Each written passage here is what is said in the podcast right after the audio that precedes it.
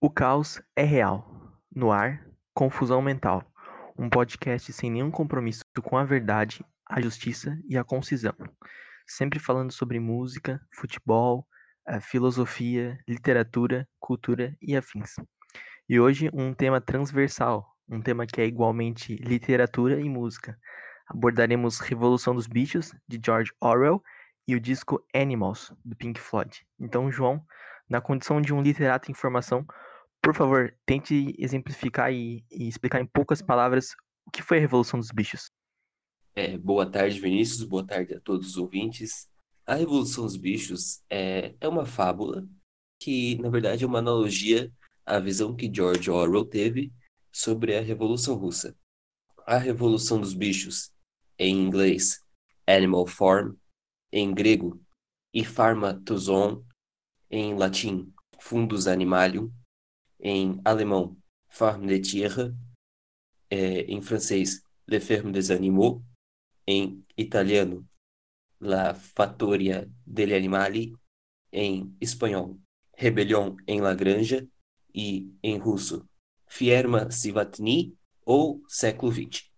Então, é, Revolução dos Bichos, eles tratam de animais de uma fazenda, de uma granja, a Granja do Solar, que tem um dono chamado Mr. Jones, que é opressor, como o czar Nicolau I na Rússia, na Rússia pré-revolução. Após uma reunião em que o velho major, que é um porco muito sábio e experiente, declarara aos bichos certas coisas que os incitaram a uma revolução e declarar que seus dias estão chegando ao fim, todos os bichos se sentem impelidos a promover uma revolução contra os maus tratos que sofriam. Coisas vão, coisas vêm, eles tomam o poder, os animais começam a ter sucesso sim, por um tempo, mas daí os porcos assumem o poder e começam a agir tão tiranicamente quanto o Mr. Jones e por aí vai. Não vou contar tudo de primeira assim, porque a gente vai discutir bastante sobre isso, né? Muito bem colocado, só gostaria de fazer uma, uma ressalva aqui. Foi falado em todos os idiomas, mas o idioma mais importante e mais curioso não foi mencionado, que é o português. A gente chama de Revolução dos Bichos aqui, né? O que é uma, uma versão brasileira um tanto autoral, porque né? Animal Farm para Revolução dos Bichos foi um pouco autoral de quem traduziu. Mas em português de Portugal, eles têm três nomes para a obra, que é O Porco Triunfante, O Triunfo dos Porcos ou A Quinta dos Animais. Então aí fica no ar. Talvez Revolução dos Bichos nem seja um nome tão ruim assim. Mas já que a gente falou tanto aí de Rússia e coisa errada, acho que é legal a gente falar um pouco mais dessa questão, essa a fábula que tu havia mencionado, né? M muita gente, isso é bastante óbvio, coloca que o Bola de Neve e o, o Napoleão são Trotsky, Trotsky, e Stalin. E aí, no caso, o, os dois participam já dos primeiros princípios de, de, da Revolução, e a partir do momento que dá certo a Revolução, já há divergências e o, o Bola de Neve, bem como Stalin, né? A, a arte imitando a vida, ele acaba sendo aí, vamos dizer assim, um, um, exílio político, talvez, vamos chamar assim, e aí acaba virando um grande bode expiatório do todos os problemas da grande. Mas tem uma questão muito importante, vamos falar, vamos falar do George Orwell mais para frente, mas uma questão muito importante é que essa obra é um dos maiores exemplos de que um ator não, um autor não tem controle sobre aquilo que ele produz. Isso, em tantas instâncias, tantos casos que aconteceram aí, mas esse é um dos casos mais fortes. Porque quando a obra foi publicada, ela foi publicada ainda no contexto ainda bem ali da Segunda Guerra, é, ele estava, obviamente, criticando a União Soviética, e ele, na condição de um britânico, de Orwell, é nascido na Índia, mas ele é, ele é britânico, de fato. E pe pegou mal, porque naquele momento a União Soviética era um aliado, né? E pegou muito mal. E depois, a partir do momento de Guerra Fria, a obra passa a ser usada como propaganda anticomunista pela CIA. O que é muito louco, porque pegou mal no começo a obra, e depois virou propaganda comunista da CIA, tanto que a CIA financiava a impressão desses livros. Olha que coisa absurda. E o mais interessante disso é que o George Orwell não era um, um, capitalista ou qualquer coisa assim, ele era um socialista democrático. Então a obra, na verdade, foi um, um ímpeto no sentido de dizer que houve a revolução, mas que Stalin, no caso Napoleão, né, deturpou os princípios da revolução. Então ele queria sinalizar que o caminho certo para a revolução seria o do Trotsky. Então ele era um socialista democrático e ele estava querendo dizer que o Stalin traiu os princípios da revolução russa e de repente ele virou uma grande propaganda é, antissoviéticas, é uma coisa muito louca. Se quiser falar alguma coisa sobre isso. Ah, eu acho que, que tu já, já deixou bem claro que, que foi mais ou menos, né? É interessante realmente o, essas, o financiamento da CIA, né? Que você fala que o financiamento da CIA não, não se aplica somente a George Orwell, mas se estende para outros autores também, né? Sim, sim, a propaganda americana antissoviética tarda, mas não falha, né? Desde George Orwell até Stranger Things, onde dá pra colocar propaganda antissoviética, eles colocam. Mas ainda nesse sentido, uma coisa interessante é que falei aqui que George Orwell era, era socialista democrático. Mas isso não quer dizer que ele era anti-imperialista, porque ele, ele nasceu na Índia Britânica, né? E ele, notadamente, ele tem um, um pensamento, digamos assim, colonizado. Ele, é, obviamente, ele é um homem do seu tempo, né? Ele nasceu em 1903, então ele viveu esse processo da Índia Britânica e das duas guerras e tal. Mas ele tem um, um pensamento muito claro de que ele é um europeu, naquela condição ali no momento, vivendo num país oriental, mas ele é um europeu, então ele não se coloca no mesmo balaio de quem morava lá. Ele até coloca que que esses súditos coloniais, né? Eu precisaria pegar a citação. Se me permite, João, se quiser falar alguma coisa enquanto isso, eu vou rapidamente pegar o livro. Pode falar alguma coisa enquanto isso. Ah, tudo bem. É, eu tenho um livro aqui também. O, o, o Napoleão, ele é usado a figura de Trotsky, ele também tem um acontecimento no livro que é muito importante, que é depois da Revolução, ele convence os animais, não necessariamente Napoleão, né, mas como os porcos tomam poder por serem os mais espertos, ele, o Bola de Neve, que é o, que é o Trotsky, no caso, o Napoleão, que é o Stalin, eles debatem ideias, uma ideia do Bola de Neve é a construção do moinho de vento, que faz facilitar a vida dos animais, só que vai dar um trabalho para construir, no caso. É, os animais acham interessante, mas depois o Napoleão decide que não é uma boa ideia, assim.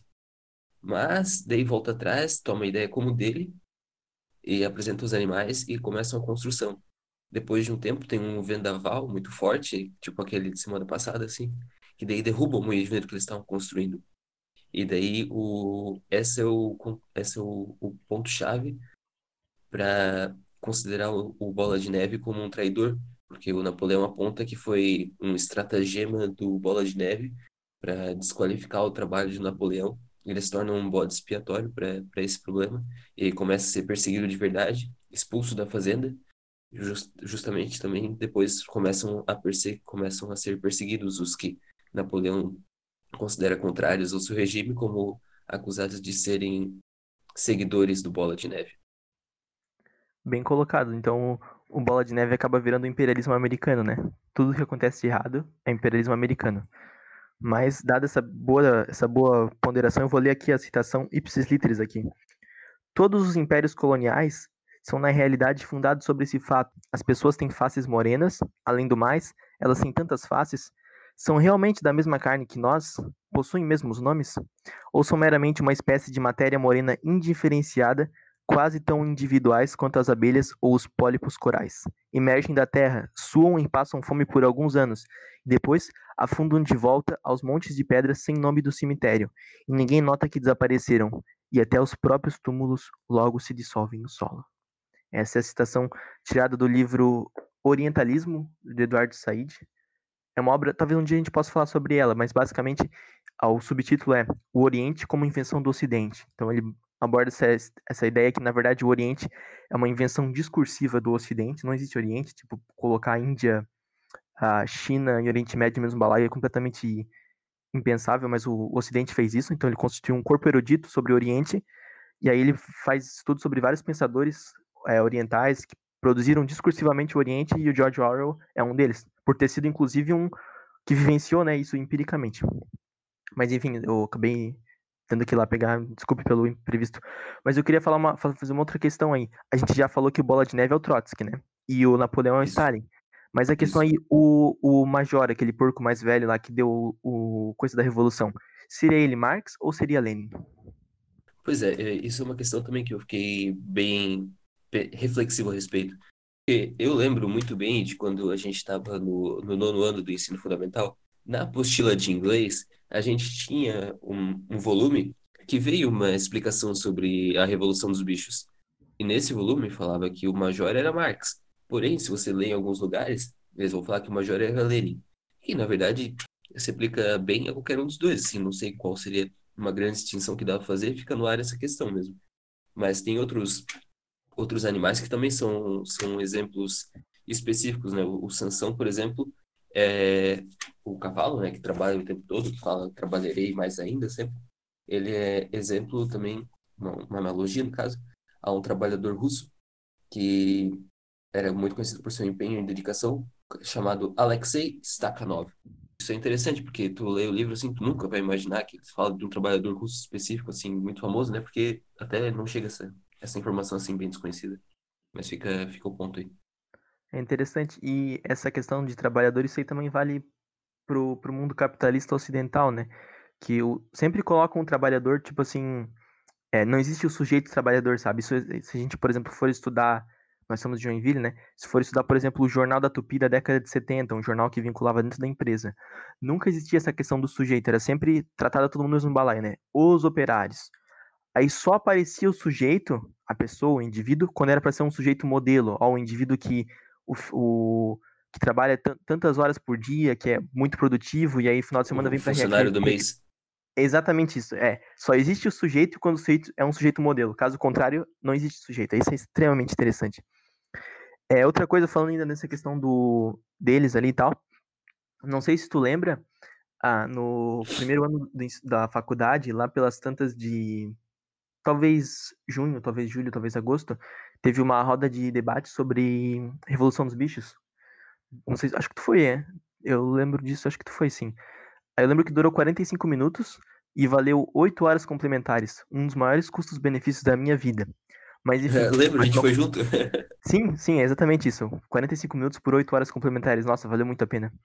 Mas enfim, o, a questão é que eu lembro que a gente debateu várias coisas importantes, outras nem tanto, mas as pessoas lá chegaram num consenso de que essa obra ela é propositalmente é, é, mais acessível, mais palatável, porque o George Orwell escreveu é, 1984, que é um livro bastante denso e, enfim, que gerou o conceito de Big Brother, que depois virou um reality show bastante famoso no mundo todo, inclusive no Brasil. Não sei se. É, é mais uma vez ele perde o controle da obra, né? Aquilo que a gente tinha falado antes, né? Como é que ele sabia que ia virar um reality show daquele jeito? Mas enfim, mas a questão é que ele propositalmente escreveu fácil, porque parece que ele queria que essa obra atingisse mais pessoas, no sentido de, de talvez de repente a classe operária, alguma coisa nesse sentido, não ser tão não ser tão difícil de ler como é o 1974. Não sei se tu quer falar alguma coisa sobre isso. Olha, eu queria falar que ambos os livros têm filmes que são muito interessantes de assistir. O 1984 realmente é um trabalho mais, mais longo, inclusive, né? A Revolução dos Bichos aqui tem quantas páginas? Deixa eu ver. Cento e poucas, 114, né? É, 114. Agora o 1984 tem mais de 300, né? É bem, bem mais comprido. E ele eu trabalha realmente com... Frente, mas eu não cheguei além ainda. Eu recomendo, é muito bom. É, o 1984 ele tem uma parte só que é o, o personagem principal, o, o Winston. Ele é o Winston e, e a Julia, os personagens principais. O Winston ele lê um livro de um, digamos, é, do Goldstein, que não é um judeu no caso, mas pelo nome de judeu poderia ser tranquilamente judeu, mas não se diz isso no livro. Mas Samuel Goldstein, Goldstein não? Pode, pode ser. O Samuel Goldstein ele é um personagem do livro que não sabe se existe. Ele escreve um livro, dentro do livro, no caso, né, que o cara fica lendo. Ou seja, é, o autor, que é o George Orwell, escreve um monte daquelas coisas do Goldstein, que é basicamente um capítulo de 25 páginas, eu acho, que o Winston fica lendo, sobre como se dão as revoluções. Do mesmo jeito que a Revolução dos Bichos. Então, é um microcosmo da Revolução dos Bichos dentro de 1984. É bem interessante que ele fala que é, ele fala que uma classe toma o poder e daí vira a classe opressora e assim vai essa dialética, como, como sempre acontece. Mas o 1974 é realmente uma história muito mais triste, inclusive dolorida, no, no final do livro, não vou contar assim, mas tem momentos de tortura, assim, que, porque é realmente, assim, até no filme mesmo um pouco é, desgastante, assim, sabe? Não desgastante de cansativo, mas de mental, psicologicamente, sim, pertur perturbador. Que nem a, os sofrimentos do jovem Werder, né? Apesar que esse. Mais, é... mais perturbador. Mais, será? Mais perturbador, porque ele descreve muito.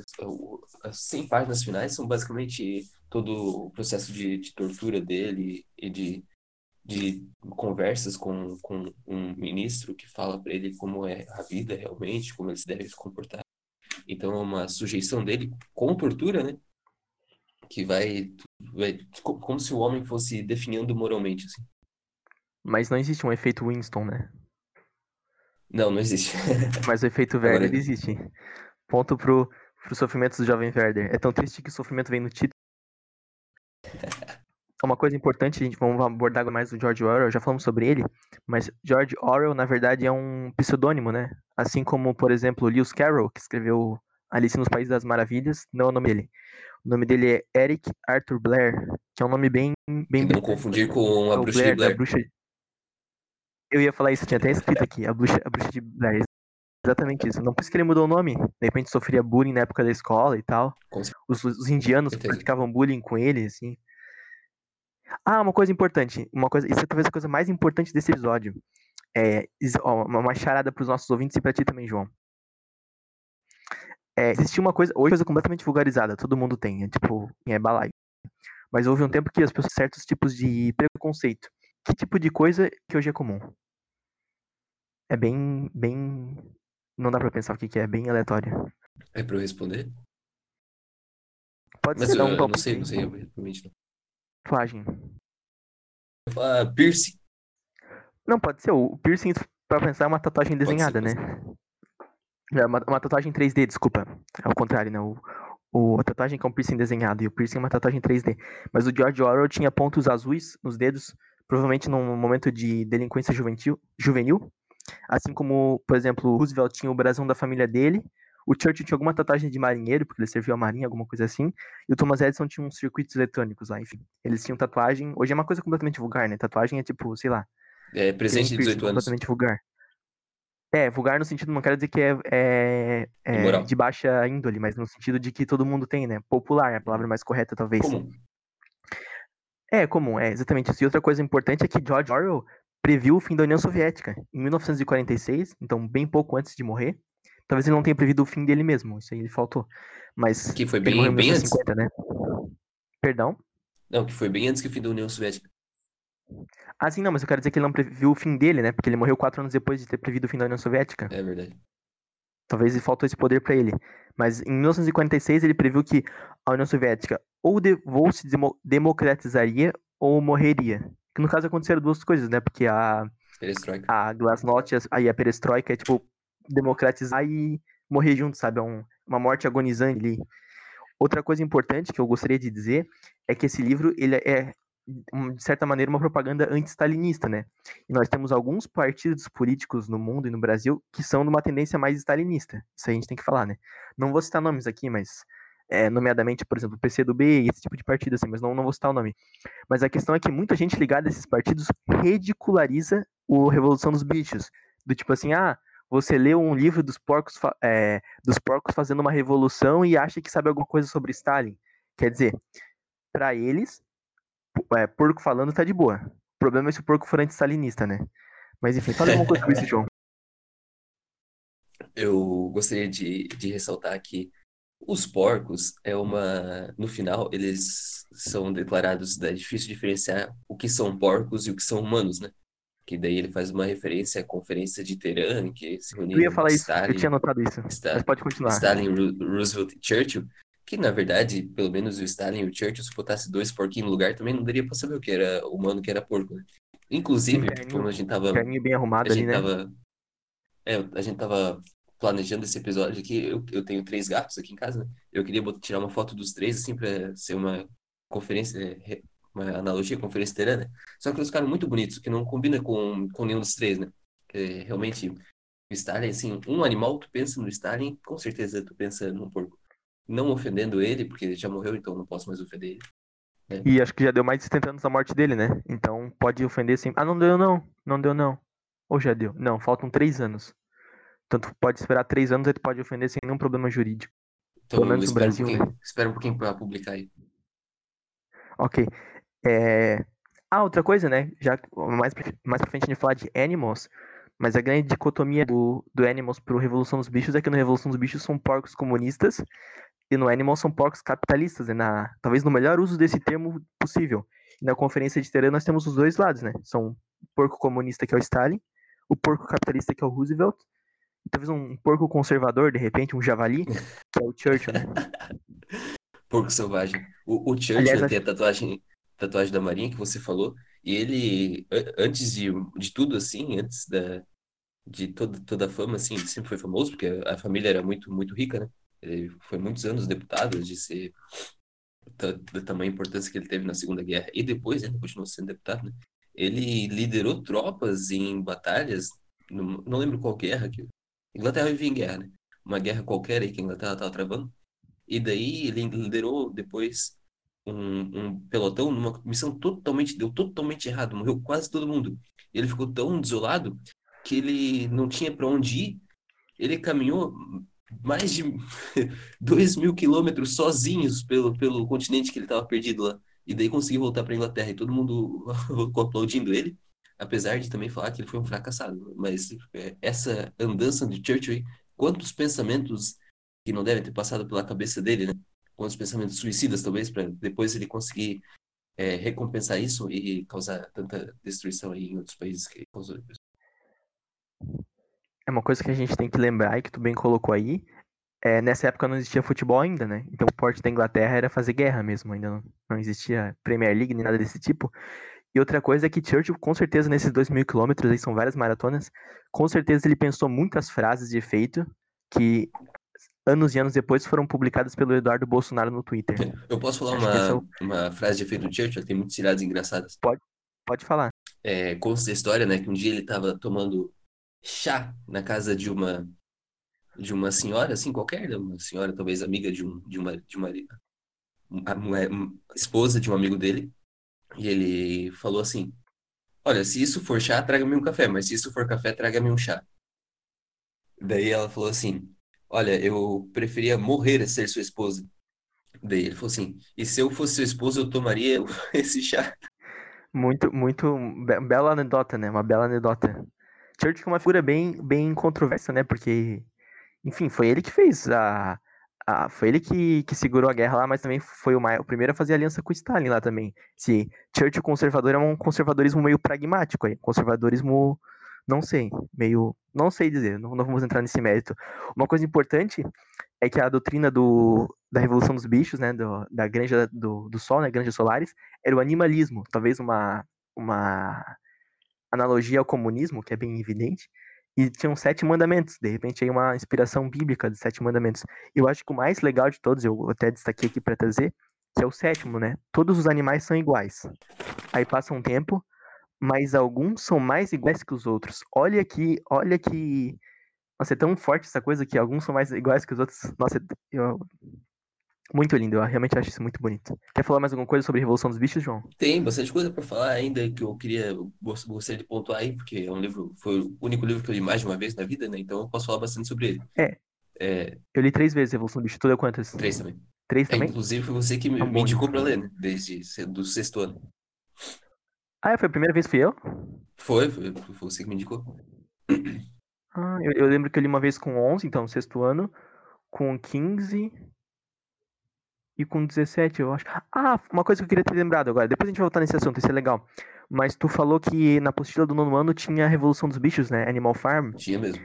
Eu lembro também que, a, que a na apostila tinha a letra de Pigs on the Wings. Parte 1 e parte Não sei se 2. Tu lembra disso? Tem sim. Tinha, né? Uhum. É, eu lembro, agora eu lembro. Eu lembro que na época, eu, eu não, não falo inglês, né, não, de fato não é a minha língua, mas é, eu lembro que tinha escrito, tipo, peso, né? Peso é eight, né? Wait, é. Pro- Pronúncia de peso. É. E eu lembro que na época eu achei que era tipo Heights, porque eu lembro que o Wuthering Heights, da Kate Bush, né? Que é tipo Morro dos Ventos Vivantes. Então Heights é morro. Daí te- tem uma parte de Pinks on the Wings que fala lá, é, The Height of the Stone, que seria o peso da pedra, né? Só que eu achei que era height, porque eu não tinha me tocado que o W tava ali, que não é height, né? Então eu lembro que até sofri um, um certo pedaço de bullying ali e tal, nunca mais esqueci a pronúncia dessas outras palavras. E quando formos falar de animals, é importante a gente lembrar, já vou destacar desde já, que tanto stone, pedra, quanto eight, né, peso, são palavras que aparecem o tempo todo no disco, o tempo todo. Enquanto a gente for falar sobre sobre animals, a gente fala disso. Mas qual que era outro assunto que a gente tá falando que eu já perdi já? Era a Revolução dos Bichos. Ah, do- sobre várias vezes. mandamentos, mandamentos É. do animalismo. tá? É, quiser falar alguma coisa sobre isso? Eu gostaria de falar que você destacou que são sete mandamentos, mas ao longo do livro, além deles mudarem, como, como você falou, dos alguns animais são mais iguais que os outros, que virou uma música do Engenheiros da Havaí, né? Que a gente conhece que ninguém é igual a ninguém. E ao longo do livro é adicionado também um oitavo mandamento, que é todo animal trabalhará no mínimo 18 horas por dia. 18 horas por dia? Olha que, que. Cadê o sindicato? Cadê o sindicato dos animais aí? Não, não sindicalizar os animais em 18 horas é bastante coisa, é mais que a Revolução Industrial. Aí. Pois agora, o é... que, que, que diremos em relação a isso? Uh, aqui, o, os, outros, os outros mandamentos que mudam também é que nenhum animal dormirá em cama, que vira cama com lençóis, porque os porcos passam a dormir em cama, né? Nenhum animal beberá álcool, que vai, vira álcool em excesso, que pô, o é. tanto faz, né? Porque para ele nunca é em excesso. E nenhum animal matará outro animal sem motivo, para justificar as matanças dos, dos seguidores do Bola de Neve. Mas faltou um aqui, ó. Né? Faltou uma oportunidade pro George Orwell tem o terceiro mandamento que nenhum animal usará roupas. Esse não se altera. Mas podia muito bem falar, nenhum animal usará roupas regatas, né? Faltou esse senso de moda para ele, talvez. Uma influência do Mauro César Pereira, de repente. Pra é. evitar o uso de regatas, muito, muito bem, muito bem.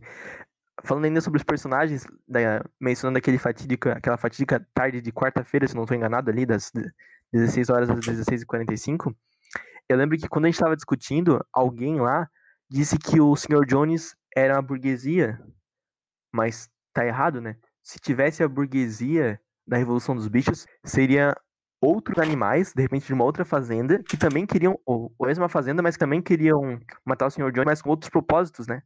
De repente, enfim, só queria comentar isso que burguesia não entra na, na Revolução dos Bichos, não existe qualquer tipo de analogia.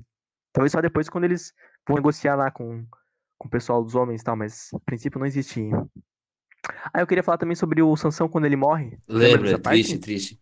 Que aí tem alguma coisa. Tô, tô dando muito spoiler aqui, né? Se você não leu o livro, lamento. já, já leu agora. Mas.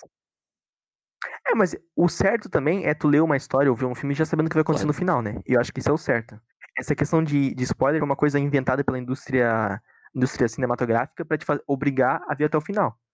Porque, tipo assim, por exemplo, é, Poderoso Chefão. Não sei se tu já viu Poderoso Chefão. Eu vi domingo. assistido pela primeira vez.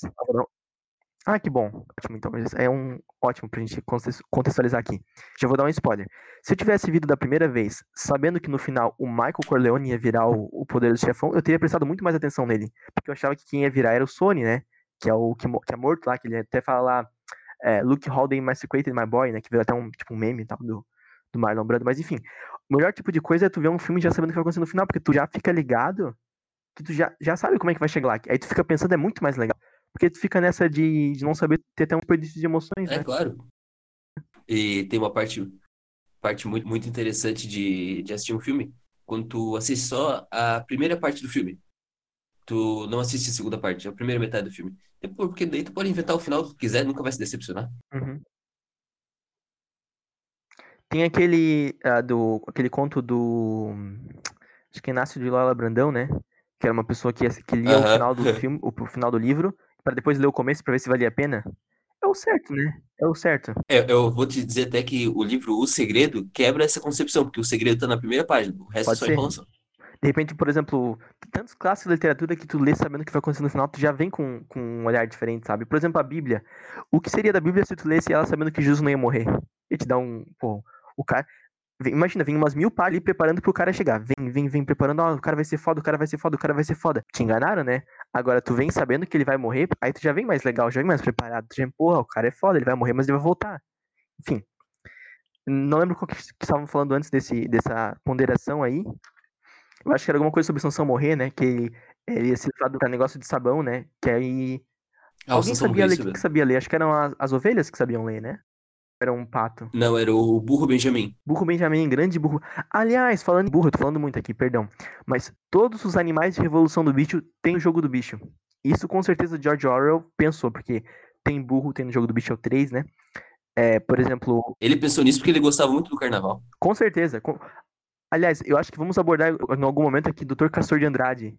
Porque no episódio que falamos de Manchester City a, é, e Liverpool, a gente falou que é comum que milionários comprem times de futebol, né? Por exemplo, o PSG é um Sheik árabe, o Manchester City, o Chelsea, agora o Newcastle, são todos times europeus que são comprados por milionários.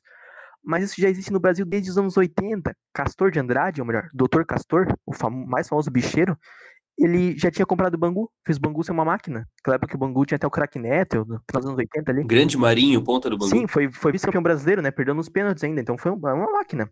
E aliás, vamos aproveitar. Perdeu pro Curitiba. É, Curitiba também não é grande coisa, né? Talvez o Bangu pudesse ter saído melhor nessa aí. Mas enfim. É... Mas o Curitiba eliminou o Jack nesse, nesse ano aí de 85, nas quartas de final. É verdade, poderíamos ter Gol tido... do Lela, pai do Alexandre e do Richardson. Poderíamos ter tido um Jack Bangu na final. Daí o, o bicheiro do Joinville era o Batatinha, famoso Batatinha. De repente, um Batatinha contra o Dr. Castor seria uma, um duelo interessante. Mas o que eu ia falar, a, a Mega Sena não é. Então, ambos são jogos de azar. A questão é que a Mega Sena, o dinheiro que sobra da Mega Sena, o lucro, ele vai pra Caixa Econômica. Tu não sabe o que a Caixa Econômica faz com esse dinheiro. Eles vão, vão investir em, em algum esporte nada a ver, ou não sei, de repente é, dar um FGTS, é uma coisa que tu não sabe onde vai. Agora, o jogo do bicho, além de ser um jogo honesto, porque tu quase sempre ganha. Tu coloca 5, 10, mas tu ganha, quase sempre ganha 100, 120, é fácil ganhar. Além disso, tu tá financiando tanto o futebol carioca, quanto o carnaval do Rio de Janeiro. Tu já é um mecenas sem querer ser um mecenas. Olha que vantagem do jogo do bicho. Mas quando a gente for falar de Animals, eu vou voltar para esse tema, porque tem uma questão muito importante do jogo do bicho que eu quero falar. Mas enfim, continue, por favor, João. Eu, eu, eu não lembro o que, que era para eu continuar, desculpa. Eu acho que a gente ainda tá falando ah, eu, do posso, falar, posso fazer uma Posso fazer, posso fazer um adendo aí? A gente claro. falou do Manchester City. Eu queria falar que o nosso episódio, ele chegou aos ouvidos, aos ouvidos do, do Gabriel Jesus, um homem sempre à frente do seu tempo, né? Um homem sempre adiantado. É, nada pode impedi-lo de estar sempre à frente. Ele ouviu nosso podcast e passou para Guardiola. Guardiola usou de motivação para o elenco do Manchester City que meteu 4x0 no Liverpool. Só para só mostrar que a gente já é muito maior que qualquer coach motivacional. E Guardiola ouve nosso programa, é. hein? Temos que dizer isso, ele ouve nosso programa. Virou um fã, inclusive mandou um abraço. É. Será que já dá pra passar pro Animals ou tem mais alguma coisa pra falar sobre Revolução do Bicho? A gente não falou da morte de Sansão ainda, estamos enrolando aqui pra falar da morte. Que ele é levado pra alguma coisa de fazer sabão, não é? Ele é levado, levado pelo matador Alfred Simmons, matador de cavalos, alguma coisa assim. É, eu faz. E... Só pra falar, desculpa. Aí daí foi um dia é, que o, tinha aquela regra do nenhum animal beber álcool, né? Mas naquela noite o, o, o Napoleão ele mandou o Garganta, né? O Garganta é um personagem importante também, não falou, né? Qual que é a espécie do Garganta? Ele é, ele é porco também? Cachorro. Ah, cachorro é importante, vamos falar sobre isso. Faz muito tempo que eu, que eu li o livro, então eu não lembro muita coisa. É, daí nesse dia o Garganta fala para todo mundo que o camarada Napoleão estava junto de Sansão em seus momentos finais e que ele fala para Sansão ele fala, fala que Sansão disse assim, o camarada Napoleão sempre tem razão, que é uma coisa que ele sempre falava mesmo, né? E trabalharei mais ainda, que é uma coisa que sempre falava, mas ele não ia trabalhar porque ele ia morrer, no caso. E que ele dedicou toda a vida pela revolução, que os animais deveriam seguir o caminho dele, no caso morrer, não, digo, é, trabalhar. É, e daí o, o, Napoleão fala tudo isso pro, pro Garganta pronunciar, né? E no final, todos os animais muito tristes, porque o Sansão era o maior trabalhador, era o cavalo mais forte, tudo, conseguia sempre construir um moinho de vento, que nunca dava certo. Moinho de vento, aliás, que é uma analogia aos planos quinquenais de Stalin, né? É, metas inatingíveis que sempre forçavam os trabalhadores a trabalhar exaustivamente, no frio e fome. É, fome, é, não sei, não posso afirmar assim, mas é, no frio com certeza eu posso afirmar. A fome é porque no, no conto os animais não passam fome, eles têm sempre ração, mas era cada vez menos, no caso.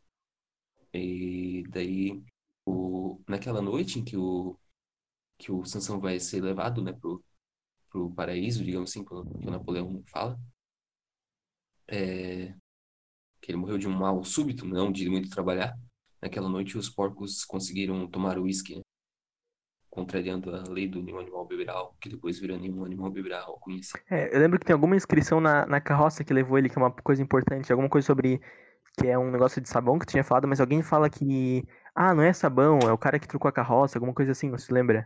É, o, é o, é o burro Benjamin que ele fala a, a vaquinha, a, a, a Quitéria, né, que é, que é outra cavalo. Ela fala assim: Ah, Benjamin, eu não estou conseguindo ler o que está escrito lá. Você consegue me dizer?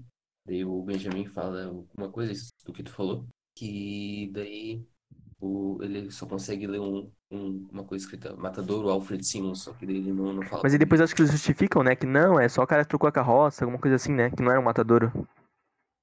É, daí eles. O, o Garganta, né, já, já, já é, manipula a verdade novamente. O Garganta que é um, digamos, um departamento de propaganda, quando, falamos de, quando falaremos de Animals, abordaremos o Garganta, porque acho que Dogs talvez seja um ponto alto dessa, dessa grande obra-prima. Talvez tenha mais alguma coisa a abordar sobre Revolução dos Bichos, de repente? Ah, qualquer coisa. Viu o filme? Foi bom? Não vi o filme, mas eu vi o do 1984. É, eu também não vi o filme. Tu viu do 1984? Eu acho que. Não, nenhum dos dois eu não vi. O 1984, 1984 passou no. Em 2018, lá no. Teve um, um cine debate do Kalev também, que o, que o Léo e o, e, o, e o Chico botaram. As pessoas talvez não, não saibam quem são Léo e Chico, mas são dois, dois homens. Ouvem nosso programa, hein? É, Eles ouvem nosso programa. Dois homens virtuosos do, da Univille, bem conhecidos lá no, no centro de, de humanas. Justo. Então, de repente podemos passar pro Animals, e aí à medida que tiver algumas pautas relevantes, a gente volta pro Revolução dos Bichos aí. Claro, bem, vamos uma dinâmica bem fluida. Então vamos falar sobre Animals. Quer falar alguma coisa sobre Pink Floyd antes de começar o disco em si? Eu quero falar oito horas sobre Pink Floyd, se tu me deixar isso. Não, esse é um, um, a natureza do Pink Floyd é uma coisa longa, né? E, mas pode falar, fala em cinco minutos aqui que é o Pink Floyd, explica aí. Não confundir com Pink Floyd, né? Isso, Pink Floyd é uma banda britânica que. Ah, eu não sei nem por onde começar, mas o nome Pink Floyd vem de dois artistas, que eu não lembro o que, mas o sobrenome dele, um, um era Pink, o outro era Floyd, e daí eles inspiraram muito os nossos queridos quatro membros gloriosos, né? Roger Waters, David Gilmour, Nick Mason e Richard Wright. É, isso para compensar o que a gente falou no outro episódio do Ace, Waters, Gilmour e Mason, eles torciam para o Arsenal, ou seja, não entendiam nada de futebol também. É... E o que tá faltando ali? Torcer pra quem? O Richard Wright? É. Eu não, não sei, mas ele ajudou um time, ele comprou uma, ações de um time esses anos aí, mas não significa que ele torce pra ele. Eu acho que era o Southampton. Um time bem. Mas ele morreu já, né? É, mas foi um pouco antes de morrer, assim, foi tipo. Ah, não lembro também. Ele morreu ali, acho que 2008, mais ou menos por ali. Isso. Deus o tenha. Mas foi, foi nesse século, digamos. é, não, a reunião do Pink Floyd foi em 2005, eu acho, que eles tocaram num festival beneficente, coisa nada. Ah, sim, o, o Pink Floyd, pra falar também, teve a famosa cisão, né, entre o, o Waters e o, e o Gilmour, e tem aquele show, show do, do Richard Wright, do Richard Wright, do Roger Waters, em que ele ergue o muro atrás dele, né, que o The Wall talvez seja até Comfortably Numb o maior disco, sendo que o maior disco mesmo é Dark Side of the Moon. Se acabasse The Wall, acho que seria o melhor disco. Mas é que depois o final assim, se estende umas músicas meio mais ou menos, assim, Waiting for the Worms, talvez mais legal depois. Mas quando ele ergue aquele muro e o David Gilmour surge tocando assim, o, o, o solo de Comfort Numb lá em cima do muro, aquilo é a cena mais emocionante da minha vida, eu acho. Eu fiquei. Muito lindo. Inclusive, Comfort Numb, já não vou deixar passar esse, esse link aí. Ela tem tudo a ver com a turnê de Animals, né? Porque Animals, o Pink Floyd lançou quatro discos importantes nos anos 70, lançou vários, né? Eles lançaram, antes do Dark Side of the Moon, eles lançavam um por ano, praticamente, né? Uhum. Mas eles lançaram quatro muito importantes, que é o Dark Side of the Moon, que se não me... É, de fato. Se não estou enganado é 72 ou 73, não tenho certeza, acho que é 73, não lembro bem. Em 75 lançaram Which Were Here, que é um baita disco. Em 77 lançaram Animals, que é o que vamos abordar aqui. Em 79 lançaram The Wall. A questão é que, a partir do Animals, antes, né, mas nesse período pra chegar no Animals, a banda começou a ficar uma parada mais densa e tal. E o, o Roger Waters, ele, as turnês eram muito cansativas para ele, muito cansativas. Então ele costumava tomar relaxantes musculares muito fortes, né? Todo mundo sabe que a automedicação é um dos esportes mais perigosos que existe, né? Michael Jackson tem para provar.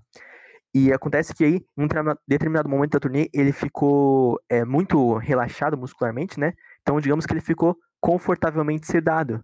E aí que veio, né, Confortable Numb, a inspiração para fazer essa música. Muito linda essa inspiração. Aliás, lugar de fala, ontem acordei com muita dor nas costas, ontem sexta-feira, né, hoje é sábado, dia 11 de julho. Ontem acordei com muita dor nas costas, tomei um relaxante muscular que não era forte, e mesmo assim eu fiquei mole o dia todo, não consegui fazer nada. Então imagina aí você sendo o Roger Waters, já usava muita droga, fumava muito, enfim, um relaxante muscular é um, um derruba-cavalo, de fato, né. Outra coisa sobre a turnê do, do Animals, do é do Animals, para não perder o, o, gancho. O conceito de The Wall, muita gente, inclusive eu escutei isso quando era criança, achava que o The Wall era uma referência ao Muro de Berlim. Errado, errado. Tu deve lembrar que na aula de filosofia, né, ano passado a gente cursava junto filosofia, filosofia não, desculpa, psicologia da educação. Ano passado a gente tinha essa matéria junto. E aí uma pessoa falou que que o Another Breaking the Wall era uma metáfora Muros de Berlim. Errado. Na verdade, é uma metáfora. Em um determinado momento da turnê do Animals, o Roger Waters estava de saco cheio já de fazer turnê, coisa errada. E aí tem um pedaço da música, eu acho que é Dogs, que ele fala Who was not trained to speed and defense, que é tipo, quem não foi treinado pra, cuspir nos fãs, alguma coisa assim, acho que no finalzinho da música. E nessa hora ele pegou e cuspiu num fã, porque tava de saco cheio, os caras estavam mexendo o saco dele. E aí depois que terminou o show, ele foi lá na limusine dele, tipo, Super White People Problems, é, conversaste com um psicólogo, psicanalista, não sei muito bem. Eu acho que psicólogo, porque psicanalista provavelmente teria colocado a culpa dele, a culpa do problema na mãe dele, acho que não é essa questão. Mas, mas isso aparece em The Wall, né? É, é, tem a, tem a música Modern, talvez seja um pouco disso também. Mas enfim, aí o Roger Waters fala que queria, ter, queria poder construir um muro entre ele e a plateia. E aí vem o conceito de The Wall, que é uma parada meio autobiográfica. E cada tijolo do muro é uma, uma, lamentação da vida dele, né? Que é o pai que morreu na guerra, a, a mãe que, que super mimava ele, a escola que não soube lidar com ele. Aí vira um, um cara louco da cabeça, enfim. É, não vamos abordar The Wall aqui, mas é um baita disco. Super recomendo aí que e o filme também. tempo livre é, é ali, aliás, aliás, o, o filme, o livro e as letras são indissociáveis. Você só consegue atingir a, a magnitude da experiência The Wall se, se, se ouvir os três ao mesmo tempo, né? É, consumir os três ao mesmo tempo. Uhum. E aliás, outro detalhe. É, muita gente acha que a música Another Breaking the Wall Parte 2 começa naquele negócio do helicóptero lá, aquele barulho de helicóptero, dele fala umas paradas lá e começa lá, aquela música lá que é quando tem aquela cena que os professores estão indo pra. No, na sala dos professores que eles entram na sala. Na verdade, é aquela outra música, né? O Another é, Breaking the Wall só começa no We Don't Need No Education. Se talvez seja um dos maiores, os maiores enganos da, da história da música ocidental. É, Mas é, voltando essa, essa música, só, só um essa música anterior a Another Breaking the Wall Part 2, é The Happiest Day of Our Lives, que é muito mais interessante que, que a crítica do, do Another Breaking the Wall, que já é uma baita crítica, né? Essa do The Happiest Days of Our Lives é engraçado, porque eu, é tipo uma, uma cantiga de escárnio, assim, porque...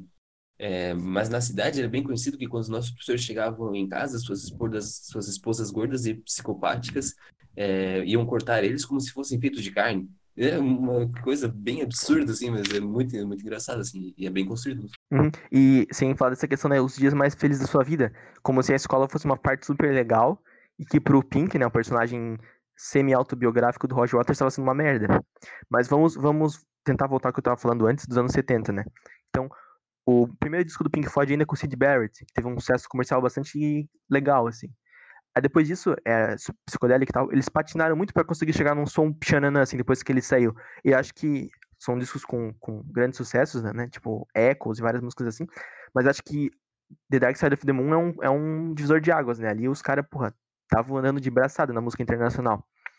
E uma coisa interessante, vou falar dos quatro discos dos anos 70, mas só uma curiosidade, o Pink Floyd sempre foi uma banda extremamente inventiva, né? Isso de fato, assim, a música eletrônica atual deve muito ao Pink Floyd. O Pink Floyd e o Led Zeppelin, né? Foram bandas muito inventivas no sentido de técnica de gravação, tanto que a terceira faixa do Dark Side of the Moon, que é On the Run, tem efeitos de pessoa correndo, tem efeitos de helicóptero, coisas muito à frente do seu tempo pra época. Mas enfim, a ideia deles é que no disco seguinte eles gravariam um disco sem instrumentos, o, o que seria Wish You Were Here, né? Então, por exemplo, o Nick Manson, que inclusive, é, essa é uma coisa que não cabe faz, falar aqui, mas ele é o pior instrumentista do Pink Floyd, né? Porque o Richard Waters é um baita tecladista, o Roger Waters canta muito bem, é um baita baixista, e o Dave Gilmour na guitarra nem precisa falar. Só que o Nick Manson é extremamente limitado como baterista. Isso é uma coisa interessante, mas isso é um dos charmes do Pink Floyd, porque se talvez ele tocasse que nem o Newport, por exemplo, do Rush, talvez Pink Floyd não ficasse tão legal. Então essa limitação técnica dele é uma das coisas mais legais do Pink Floyd, porque ele toca muito firme, apesar de não ser rápido e tal, ele toca muito firme, isso é muito legal. Mas enfim, por exemplo, o Nick Manson, ele faria uma bateria com, com panelas, com caixas, ou por exemplo, o Roger Waters pegou uma vassoura e esticou corda sobre ela para fazer um baixo até chegar no som de um baixo. Eles perderam tipo algumas semanas nisso, até que chegarem à conclusão que isso não ia levar a lugar nenhum. Então resolveram voltar aos instrumentos normais que aí Wish Were Here. Wish Were Here já é um disco com uma sonoridade é, um pouco mais densa. Pink Floyd sempre foi denso, né? Nunca foi uma banda comercial. Eu até acho que o sucesso deles é muito maior do que deveria ser. Não pelo, pela genialidade, porque de fato são muito bons. Mas não é uma banda comercial. Tipo, não, não tem refrões pegajosos, assim. Tudo bem que é, Another Breaking the Wall Part 2 tem refrão, mas assim, a maioria das músicas do Pink Floyd não tem refrão. E, tipo, Time, Money. Animals, inclusive, é um álbum totalmente anticomercial, né? Duas músicas com menos de dois minutos e três com mais de 10. Exatamente. É, são músicas Que rádio ia tocar isso? Pois então, são músicas que não tem refrão. Ou tem uma parte que fala o nome da música, mas não chega a ser um refrão forte, assim. Então eles nunca foram, não comer... é, nunca foram comerciais. Mas talvez essa ausência de ser comercial cria uma aura em volta deles que é muito benéfica. De repente, se eles fossem uma banda que fizessem musiquinhas ali de, de refrão fácil, talvez eles não tivessem sobrevivido tanto tempo. Tantas bandas dos anos 70 que não, não sobreviveram. E eles estão aí, né? Até hoje, né? Não que estejam juntos, né? Mas estão aí relevantes musicalmente, né? Então, Wish You Were Here é um disco um pouco mais 75, né? Um pouco mais denso, musicalmente falando. E aí, 76 é um ano chave. 76 é um ano que tem muita repressão da polícia britânica. Aí, tanto que é o ano que surge o movimento punk, né? Com Ramones, é, Sex, Sex Pistols, Pistols. e tantas outras bandas. É. E aí é um ano que o Pink Floyd começa a ser. The Clash. Isso, exatamente, The Clash também. É um ano que o Pink Floyd começa a ser tomado, tipo assim, ah, os velhotes, os dinossauros, que é a mesma coisa que aconteceu com o Led Zeppelin, né? Led Zeppelin não conseguiu dar a volta por cima, porque o John Bonham morreu, enfim. Mas o Pink Uma Floyd pena. começa a ser tomado como. É, John de fato, o disco. ótimo. É, Inclusive, John Bonham no Pink Floyd daria uma boa combinação, ia ficar uma parada bem exótica, assim, Eu tava pensando em falar isso antes. É, no lugar do Nick Manson, de repente, mas não sempre, né? Mas um- uma vez só, uma musiquinha assim ia ficar legal. Mas enfim, é, isso reflete no disco essa, essa questão mais densa da, do, do, do- cenário político, de fato, da, Tensão da social. Inglaterra naquele momento. Pode falar, João. Da tensão social, né? É, é tá uma coisa É que um, tá muito é um forte. álbum mais, mais. As letras mais, mais é, digamos, contestadoras, assim. Sim, não tem um Wish Were Here, uma parada assim que dá pra tocar na rádio, assim. Aliás, a Wish You Were Here talvez seja uma de umas músicas campeões de karaokê de churrasco. Eu lembro uma vez que eu tava na casa de um amigo meu, aí tava, é um churrasco da família dele e tal. Aí tinha um, determinado tio dele que tava assando a carne.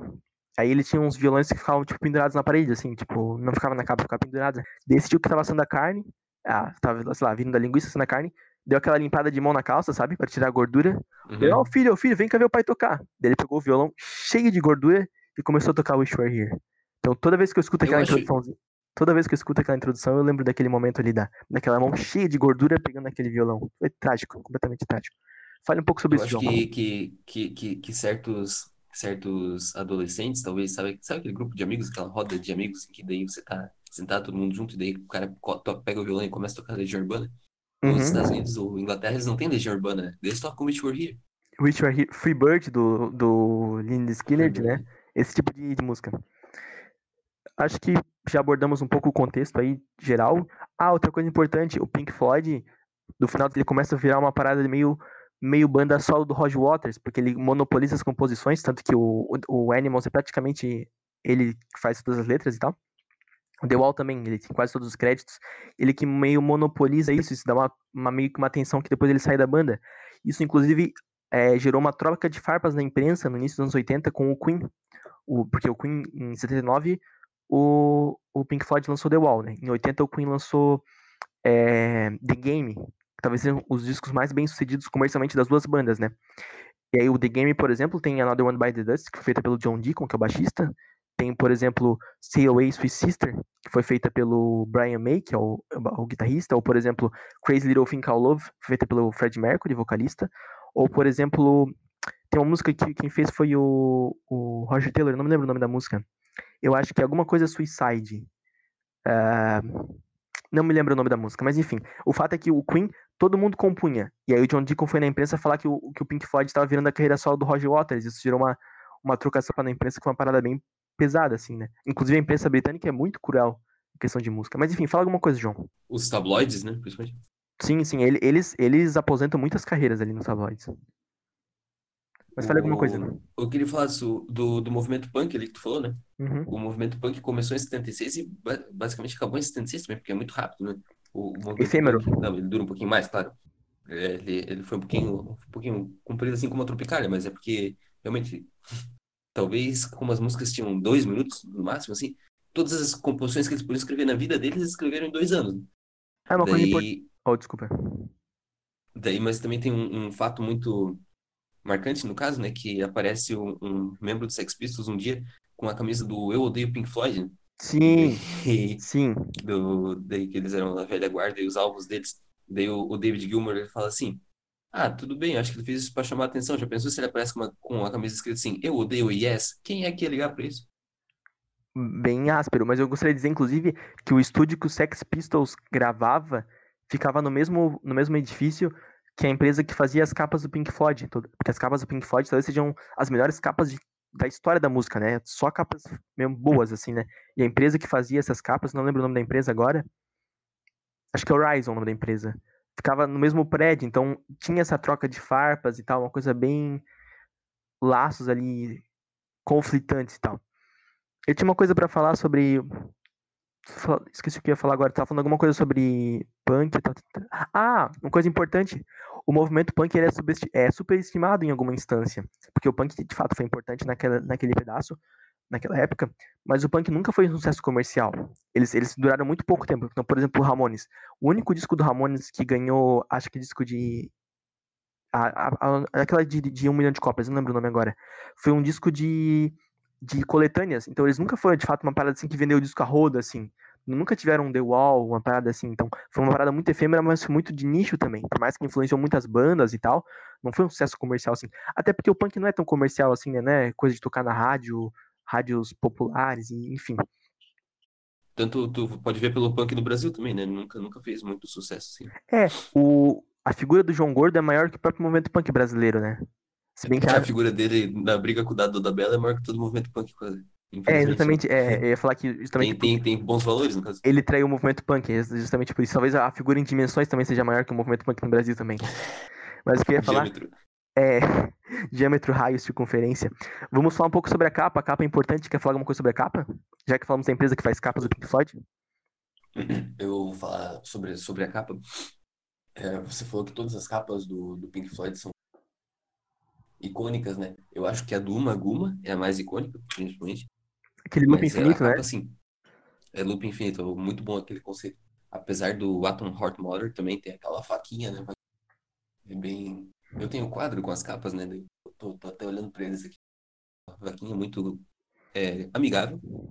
Mas a, essa capa, ela tem o, o, o porco voando, né? O porco voando é usina de Better Station lá. Better Sea Power Station.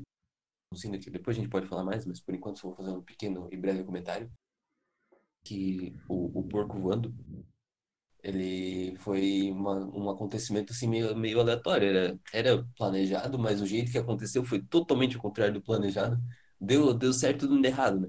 E o, as torres ali, o, tem uma declaração do Roger Waters que eu, que eu peguei aqui para ler, que eu, que eu achei bem interessante que ele gostava do, do simbolismo bruto da, da estação. Power Station, é uma estação de energia, no caso, que estava desativada. Ele gostava do símbolo bruto, porque você olhar para cá, parece duas torres bem erguidas, assim, né? Mas no, na real são quatro, assim, que daí dá para ver melhor inteiramente. E que daí ele falava que são elementos fálicos, né? Que a gente já falou de psicanálise aqui, se a gente quiser hum, retomar. Bem colocado. E, e o porco daí era um símbolo de esperança em meio a toda essa esse, essa sociedade baseada no, no falecismo, né? Uma ausência de virilidade, talvez. Isso, isso.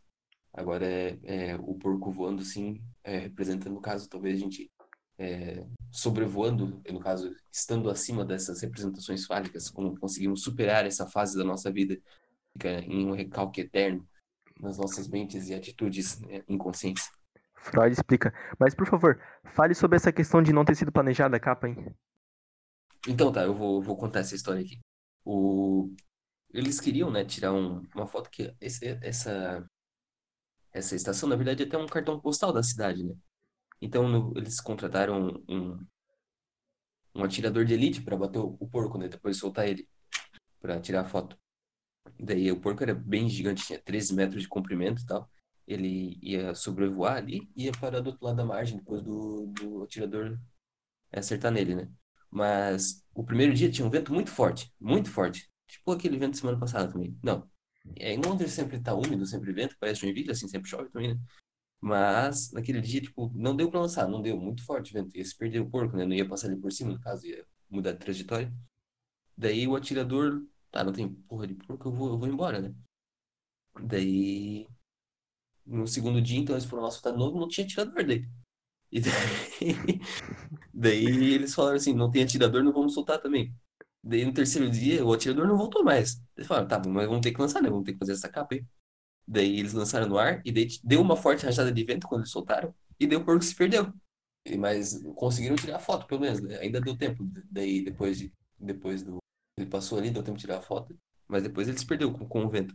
E daí virou uma grande comoção na imprensa, né? Pô, um porco voando por aí. E daí ele desapareceu, assim, ninguém conseguiu achar, né? Por onde ele tá voando, depois de uns 5 minutos, acompanhando a trajetória do porco voador.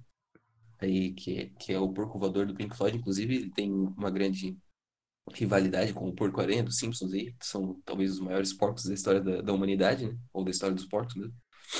E daí ele chegou a cancelar voos ali perto, porque ó, o perigo de dar de cara com um avião com um porco desse. Daí de noite ele ainda foi né? achado. Ah, foi, foi achado, aterrissou, sabe onde? Uma propriedade rural, queria começar uma revolução. Esperto demais esse porco, salão. Muito bom. Talvez um, um porco meio Godzilla, assim, né? Mas muito bom.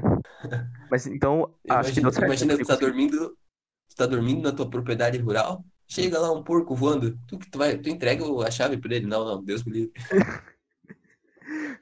Talvez uma pessoa que tenha lido esse livro, porque a CIA tava financiando, né? De repente pensou, ih, agora Napoleão.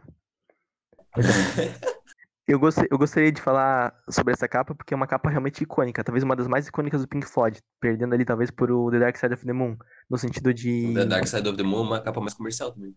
É, e do Acho que o You're Here também, no sentido de, ser, de reconhecer fácil e tal. Mas como tu bem mencionou, é, é a usina termoelétrica de, de Battersea, né, o bairro, né? Então, é, Power Station, é Battersea Power Station, tinha falado, que é um bairro que já, que já moraram lá, ou que moram lá, pessoas muito importantes. É um bairro de Londres, na região relativamente central, que muitas pessoas importantes moram lá, moram, moraram lá. E aí eu vou citar algumas aqui, pessoas muito antagonistas entre si. A escritora do Harry Potter, que eu não sei pronunciar, acho que é J.K. Rowling, né? Escreveu Harry Potter. J.K. Rowling. É, que hoje virou uma, uma militante conservadora. Adele, ou Adele, né? Cantora do. do. Posso Deep. fazer um adendo sobre a Adele? Pode fazer a Adele é a mulher mais rica da, da Grã-Bretanha, né? E daí ela anunciou alguns anos atrás que ela não ia mais cantar, porque, porque por, por motivos pessoais, né? Mas é porque também ela é muito rica. E as músicas dela são muito tristes, né? E alguém muito rico não consegue mais ter motivo para cantar música triste, né? Fica a questão aí. Faz todo sentido, faz todo sentido. E aí outra pessoa que talvez a, mais duvidosa é Ed Sheeran. Ed Sheeran já morou lá. Então, se a gente for fazer um balanço aí, a capa do Pink Floyd, a escritora do Harry Potter, Adele e Ed Sheeran, valeu a pena? Será esse bairro? Hum, tenho minhas dúvidas aqui. Acho que o Ed Sheeran joga a nota muito lá para baixo. Mas acontece que essa capa é icônica. E ela apareceu não só no Pink Floyd, mas apareceu em outros momentos, em vários outros momentos. Então eu vou citar aqui o filme Help, dos Beatles. Há uma menção, obviamente o filme é anterior a Animals, né? Então não é uma referência ao Pink Floyd em si. Mas é a usina, no caso, né? A usina, né? Battersea. Também aparece no clipe You've Got Another Thing Coming, do Judas Priest, que é de 82, se não estou enganado. Inclusive, essa música tá na trilha sonora do GTA, acho que Vice City. Acho que o Vice City ou o San Andreas, acho que o Vice City, que é uma música de 32, então é posterior ao Pink Floyd. E, digo mais ainda, uma, uma curiosidade que veio completamente por acaso. Tem um filme da Super Nanny, que ela é um, uma Super Nanny britânica durante a guerra, que ela, tem, ela solta feitiço, né? Solta magia e tem umas crianças muito muito mal educadas e ela vai ensinando as crianças com magia. Eu não sei muito bem como é que funciona esse filme, é muito complexo para mim. Mas tem um determinado momento que eles vão para Londres, eles são do interior, né? Eles vão para Londres, aí eles vão voando e eles passam pela usina. E no momento que eles passam pela usina, tem vários objetos é, voando e um deles é um porco. Então eu vejo ali claramente uma referência ao Pink Floyd, dessa Super Nanny aí. Eu acho que, de referências dessa capa, eu acho que nos encerramos por aqui. Quer falar mais alguma coisa da capa? Não, só falar que foi uma usina construída no, no, nos anos 30, né? Naquela época já estava desativada e hoje está completamente abandonada, né? Então fica aí uma, uma questão aí, cadê o aproveitamento de energia de Londres, né? Cadê? Com certeza, com certeza. Não sei como é que eles, como é que eles usam energia agora. Mas eu vou ter que falar uma coisa também. É, Londres não precisa muita energia, né? Porque eles para cozinhar comida boa, eles têm que cozinhar o café da manhã três vezes. Então eles só usam energia de manhã, né? O resto do, do dia não precisa usar muita energia, assim, porque ninguém cozinha. Eles usam no micro-ondas aí, não gastam energia. Pode ser algo assim. Então, mas apesar de ser um disco não tão comercial como abordamos, ele conseguiu boas posições na parada de sucesso. Aliás, o Pink Floyd, qualquer disco que eles lançarem, eles colocam boas posições até hoje, né? Eles lançaram um disco faz pouco tempo, 2014, e, co e conseguiram boas posições. Mas isso só tinha eles... uma música com letra. Né? Exatamente, que é, acho que é, é Louder Than Words, né? É, Loud, É um disco uma de sobras. música muito boa. Bo- Boa, boa, assim. É um, ah, porque o último disco do Pink Floyd foi The, The Vision Bell, em 94. Daí algumas músicas sobraram, eles se reuniram agora, tipo 2014, gravaram esse disco e mesmo assim foi um sucesso. Tem aquela capa muito bonita, que é tipo Aventuras de Pi remando numa nuvem eterna, assim. Ah, Então, ele conseguiu- Exatamente. É, né? Mas só não tem o tigre. Talvez o tigre. Não sei se o Ibama permitiu, tem que ver isso aí também. Mas ó, eles conseguiram o primeiro lugar no Reino Unido, eles estavam em segundo e conseguiram o primeiro lugar, o que é bastante coisa, e terceiro lugar nos Estados Unidos. Então foi um disco bem sucedido comercialmente, mesmo sendo um disco. É um disco que tem quatro músicas, né? Cinco faixas. Aliás, o Wish Were Here também tem quatro músicas e cinco faixas, só que tem um detalhe. Wish Were Here é Shine on Your Crazy Diamond, né? Brilha no seu diamante louco. Tem nove partes. É, a primeira, a primeira faixa é da, da 1 a 5 e a última faixa, a quinta faixa, é da 6 a 9, né? Aí depois tem Welcome to the Machine, é, Have a Cigar e Wish Were Here. Então são. Mas esse foi dividido a Shine on a Crazy Diamond por causa do tamanho da música, né? Por isso que foi dividida. Agora, Pigs on the Wings é uma música de 3 minutos que foi dividida em duas músicas de 1 minuto e meio. Reza a lenda que ela foi dividida para dar mais direitos autorais pro Roger Waters. Então, o The Wall tem é, Pigs on the Wings parte 1, Dogs, é, Pigs, Three Different One, é, Sheep e Pigs on the Wings parte 2. Então são de volta quatro músicas, cinco faixas, mas agora foi dividido para dar mais direitos autorais pro Roger Waters, que na época já estava monopolizando a banda e tal. Quer falar alguma coisa sobre o disco em geral? Pontos positivos. Eu, eu- Pontos positivos, todos. Todas as músicas, eu, eu- talvez eu, eu, tenha que falar uma coisa que, que Chip, talvez eu acho que, que é a minha menos preferida, vou dizer assim. Só. Agora, Pigs on the Wing, eu realmente tenho, tenho um apreço muito grande por, por, por- por essa música como um todo, né? É, eu me pego, às vezes, totalmente, em momentos ah, totalmente aleatórios, talvez dentro do ônibus, assim, quando eu ia pra faculdade, eu estava cantando essa música na minha mente, que realmente é uma música muito marcante pra mim. E eu gosto muito do, do vocabulário que ele usa, né? Totalmente aleatório, né? Uma coisa assim. Imagina, we zigzag away through the border and pain, né? Uma- um verso sensacional, né? Occasionally glancing up through the rain. E eu, eu queria dizer também que pigs on the wing não significa policiais pelos flancos, que é uma tradução muito boa. É, é porcos jogando de ponta esquerda, né? A É, tradução de ponta esquerda é, é right wing, né? Ó, left wing. É, pra mim os pontos fortes do disco são os solos de guitarra do Dave Gilmour. A música Dogs é um solo tão bonito, tão bonito que ele repete duas vezes na música. Então, tipo, tu não precisa ouvir a música duas vezes pra ouvir o solo de novo. Porque a própria música já faz isso pra ti. Que ele toca uma vez, acho que com cinco. A música tem 19 minutos, né? Uma vez com, acho que com 5 minutos toca o solo. Depois lá com uns 12, 13 repete o solo igualzinho. E toda vez que eu tô escutando essa música, não adianta, não, não importa. Eu paro tudo que eu tô fazendo só pra. Aquele solo lá é muito lindo. O solo de Pigs também é muito lindo. Gostei de destacar uma coisa. Ele usa um efeito chamado Talkbox. É, esse, esse efeito também é- foi muito usado pelo Slash. Então, por exemplo, a música Rocket Queen do Guns N' Roses. Ah, não, Rocket Queen não. Ele só na versão ao vivo tiver a música do Guns N' Roses. Dustin Bones, ele usa esse efeito. É, Anything Goes, ele também usa esse efeito. Ah, algumas músicas do Guns N' Roses ele usa esse efeito. É E o mais conhecido é nas músicas do Bon Jovi. O Hit Sambora usa esse efeito na música Living on a Prayer e It's My Life. Que é aquele tipo. Não sei se deu pra pegar meu, minha onomatopeia aqui. Mas é um efeito que ele coloca uma mangueira na boca. E aí, à medida que você abre ou fecha a boca, isso é, afeta o som da guitarra. Então me parece que o Dave Gilmour usa esse Pigs pra simular, de repente, um efeito porco ali. um Uma coisa assim, meio de um porco, assim. Não sei muito bem. Mas é uma ideia muito bom esse solo também. E outro ponto positivo é as linhas de baixo do Roger Waters. Também não tenho o que criticar. Ótimas linhas de baixo. Então, um baixo também marcado, às vezes um baixo que faz um solozinho, tipo Pigs, que ele tem uma hora que ele faz um solozinho ali. lindo, perfeito. Não tenho o que falar mal. E é um disco muito bom, assim. Tu ouve assim, tu para pra ouvir, porra, é um disco bom, assim. Tu tem que ouvir várias vezes pra começar assim, entrar- porque não é, não é muito acessível da primeira vez, assim, não é, não é tão palatável, assim, sabe? Não é um, uma coisa tipo um. Enfim, não sei, não é um. Não é comercial, assim, de cara. É, a primeira mas- vez tu, tu corre até o risco de dormir, às vezes, na primeira vez. Que acontece com alguns discos do Pink Floyd. É, o Pink Floyd tem isso. Às vezes tu tomar. É, tu ouvir o disco antes de tomar café, calmante, ou depois de tomar é. café, talvez ajuda, né? Mas enfim, quer falar mais uma coisa sobre o disco, as letras, de repente? Claro, eu gostaria muito de destacar até que Pigs, né? Pigs é three different ones. Por que three different ones, né? A, a primeira, a primeira é aos porcos em geral, digamos assim, que os porcos representam o, o quê? Digamos que é os dominantes, no caso. né?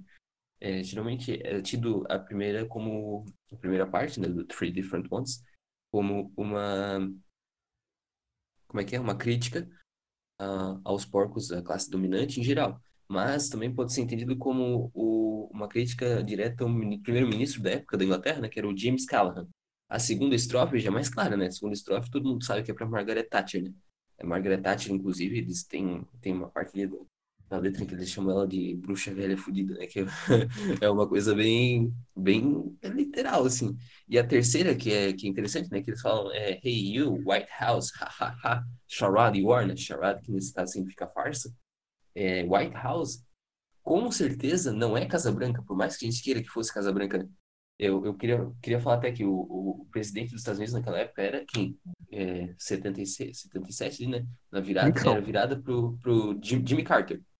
Jimmy Carter. Agora, por que alguém ia criticar o Jimmy Carter assim tão de cara no, no governo dele? O Jimmy Carter que foi o presidente mais Flanders possível do, da história dos Estados Unidos, assim.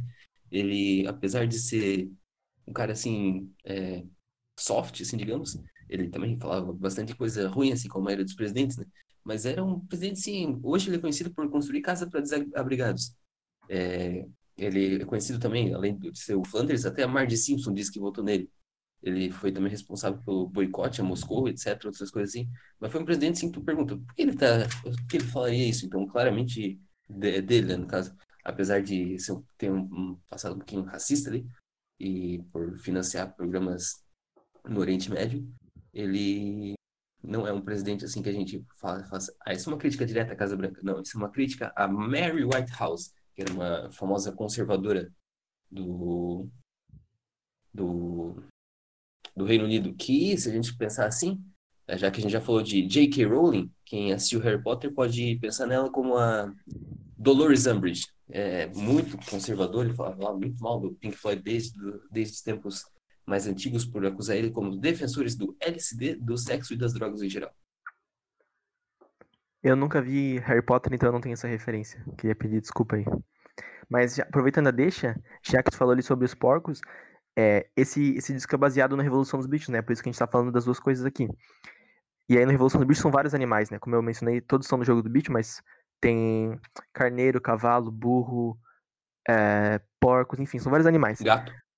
Gato, também tem gato. Também tá no jogo do bicho, né? O gato é o 14. Tem corvo? Mas. Perdão? Corvo. Corvo não tá no jogo do bicho. Eu, eu omiti essa informação para que o meu argumento tivesse validade. Mas a gente pode pensar que o corvo tá ali junto com a águia, que a águia que é o 2. Mas é, pode ser. O corvo, digamos assim, que não é um animal, né? Porque ele na, na cadeia alimentar ele é um decompositor, né? É um figurante. É um figurante. É o Eric Johnson dessa, dessa, desse grande roteiro aí. Mas no, no Animals são três animais só, e são, são obviamente baseados na Revolução dos Bichos, mas são muito claros os papéis dele, então eu vou, vou enumerar aqui. Dogs, que é a segunda faixa, é, são os homens da lei, os cachorros são os homens da lei. Então até tem uma hora em Dogs, antes do primeiro solo, Dogs tem cinco solos essa música, né? Antes do primeiro solo, ele fala ali, é, you have, eu não lembro como é que ele fala agora a letra, mas ele fala alguma coisa sobre você tem que mentir para quem confiou em você, então quando eles dão as costas, você é, mete a faca, né? Apunhala. É, eu não lembro bem as palavras que ele usa agora, mas é basicamente essa ideia. Então, os dogs são os homens da lei, são aqueles que estão. O, o, o, aparelho, o, o aparelho re, repressivo do Estado, né? O que é a polícia, né? Os, são os, os, políticos corruptos. E aqui o termo porcos capitalistas, né? Pigs, nunca fez tanto sentido, porque de fato são porcos capitalistas, que é a inversão do, do Revolução dos Bichos, né? Porque ele tipo, pega aquela ideia da Revolução Russa e coloca na, no Reino Unido daquela época. Então, em vez de ser porcos comunistas, são porcos capitalistas. E chips, as ovelhas, são aqueles que seguem o líder de maneira cega. Na letra de chips tem algumas, algumas referências a esse tipo de, de seguir de maneira cega. E outra coisa que eu mencionei antes, lá atrás, aliás, vou fazer um parêntese, mas antes eu vou falar outra coisa. É... Meu Deus, esqueci o que eu ia falar agora. Isso acontece com tanta frequência. Pode falar, eu vou lembrar. Tem uma, uma referência até o. O chip tem uma referência ao Salmo 23 dentro disso, né? Talvez seja isso que eu falo. Não, não pode ser, mas pode ser também. Vou, vou fingir que, que é isso. Não, aliás, chip tem uma referência ao Salmo 23 também. Inclusive, é, a música do Racionais também tem, né? É, a Diário de um Detento também tem referência ao Salmo 23. É um salmo bem, bem conhecido. Mas pode falar alguma coisa aí, vou lembrar o que eu ia falar antes. Então, eu vou, vou continuar do, do Salmo 23, né? Porque, Ah, eu já lembrei já, na... posso, posso interromper? Só vou falar que é uma crítica à igreja. Pronto, pode falar. Não, bem, bem colocado, bem colocado. É que ah, os termos stone e eight, tipo pedra e peso, eu já tinha falado antes, né? Mas eles são repetidos o tempo todo no disco. Tem gente que, que assimila que stone, pedra, diz alguma coisa a respeito ao peso da sociedade sobre as pessoas, sabe? Esse tipo de repressão, porque é repetido muitas vezes. Na música, se não me engano, na música Sheep, ele é repetido várias vezes. Stone, que, tipo, as ovelhas são aqueles que seguem cegamente, então é esse peso em cima delas. Mas nos Dogs, a música Dogs também, a última palavra da música Dogs é Stone também, então repetido várias vezes. Mas eu queria falar o seguinte, é, eu falei sobre o jogo do bicho lá atrás, né? Vou reforçar aqui porque é uma coisa muito importante. O jogo do bicho é um sistema extremamente organizado e uma coisa que eu, eu vim de uma educação tradicional, né? Com 5 anos de idade eu sabia o jogo do bicho de cabeça. Uma coisa que meu pai sempre me falava é que eles têm um mecanismo, porque assim, a Mega Sena dá é, tantos milhões lá e se der muitas pessoas, eles dividem. O jogo do bicho não tem isso, é sempre a mesma premiação. Então, se todo mundo acertar o prêmio, quebra a banca, né? Porque eles não têm como pagar para todo mundo. Esse é o mecanismo básico. Então, eles têm um sistema de evitar que quebre a banca. Então, por exemplo, havia um tempo no Brasil, na década de 70 e 80, que todo mundo jogava no jogo do bicho, né? Uma parada muito comum. E aí, por exemplo, assim, as pessoas tinham o hábito de coisas aconteciam, elas jogavam no bicho. Então, por exemplo, é, São Silvestre, dá um exemplo aqui, né? Coisa de São Silvestre. A pessoa que ganhou, os atletas, eles usavam, usam números, né? De identificação. Então, dizer que o atleta que ganhou tinha na numeração lá 2247, que é cabra com elefante, né? estaria proibido na banca de jogar cabra com elefante, porque todo mundo, muita gente ia jogar, e se desse cabra com elefante, ia quebrar a banca, eles não iam ter como pagar para todo mundo, né? Então isso é muito comum. Ah, ou, por exemplo, sei lá, é, corrida de Fórmula 1, por exemplo, Ayrton Senna corria com o número 12. Aliás, eu devia ter falado isso lá no começo, né? Pink Floyd, para mim, é a terceira maior contribuição do Reino Unido para a humanidade, né? Depois do futebol e da Fórmula 1. Mas, enfim, Ayrton Senna corria com o número 12 na, na, época da McLaren, foi campeão várias vezes, né? Então, 12 é elefante. Ou 12 também é, é burro, né? Dependendo do sistema de numeração. Então, estaria proibido no dia seguinte jogar nesses números, porque muita gente ia jogar e se desse ia quebrar a banca. Então, eu gostaria de dizer que já fui avisado que no na, na próximo jogo do bicho, né, que é segunda-feira, estará proibido jogar no cachorro, no porco e na ovelha. Porque tem muita gente no nosso episódio, muita gente vai jogar e se der vai quebrar a banca. Então, só gostaria de falar isso, João. Por favor, continue. Eu, eu gostaria de falar que o, o, um dos principais motivos pelo meu apreço ao jogo do bicho é que o jogo do bicho ele quebra a dicotomia psicanalítica, né? Já falamos psicanálise algumas vezes aqui, que em relação ao sonho, né? Que muitas pessoas jogavam no bicho porque sonhavam com tal, tal número, tal, tal bicho, no caso, né? E isso quebrava a dicotomia da interpretação dos sonhos do, do Freud, né? Que a gente abre aquele livro lá, a gente pensa, ah, sonhou com roupa nova. A, roupa nova é roupa nova, não a banda. É, sonhou com coceira na mão. Sonhou com atravessar uma calçada. Sonhou com galinha voando. É sempre uma coisa ou outra. Ou é sexo ou é morte. Agora, jogar no bicho é uma terceira, terceira via, né? Eleições de 2018, alguém pegou referência. É, é uma terceira, terceira via para essa dicotomia do, do, da interpretação dos sonhos. Que é muito chato esse maniqueísmo aí. Ah, sexo, morte. Ah, sexo. É. Às vezes é dinheiro. É muito chato essa interpretação dos sonhos aí. Não tem nenhuma novidade. É, o, como diria o, o Freud o torna, que... torna muito mais emocionante. Sim. É, sim. meu Deus do céu. É, inclusive, a... o que, que eu ia falar?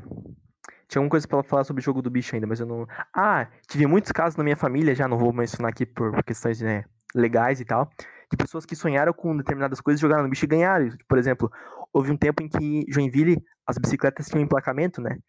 E aí uma pessoa da minha família que eu não vou falar sonhou com a chapa da bicicleta dela, a placa da bicicleta, Inclusive, você pagava IPVA pela bicicleta. E aí foi jogado no bicho e ganhou. Ou, por exemplo, não vou falar os nomes das pessoas, né? Uma outra pessoa sonhou é, com uma situação lá, tipo, uma coisa, aí uma pessoa interpretou, jogou no bicho e ganharam também. Então, é um, é um jogo mais honesto, porque ele te dá mais possibilidades de, de ganhar, sabe? Não é uma parada mega cena, porra, tu vai jogar a vida, todo nunca vai ganhar, sabe? Então, mas, enfim, já abordamos muito o jogo do bicho, já é um, é um, um tema bastante atinente à sociedade aí. De repente o Bolsonaro devia legalizar o jogo do bicho. Mas eu queria falar outra coisa. Ou bingo, Se né? tivesse. Bingo, um bingo Opa, desculpa. Falta o bingo também, legalizar o bingo, né?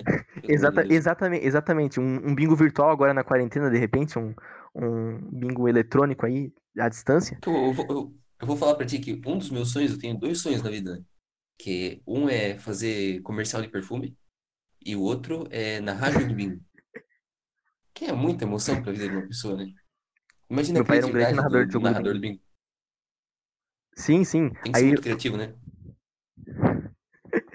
É, eu lembro que eu era criança, a gente ia, ia ver meu pai narrar o bingo na escola que ele trabalhava, nosso divertido.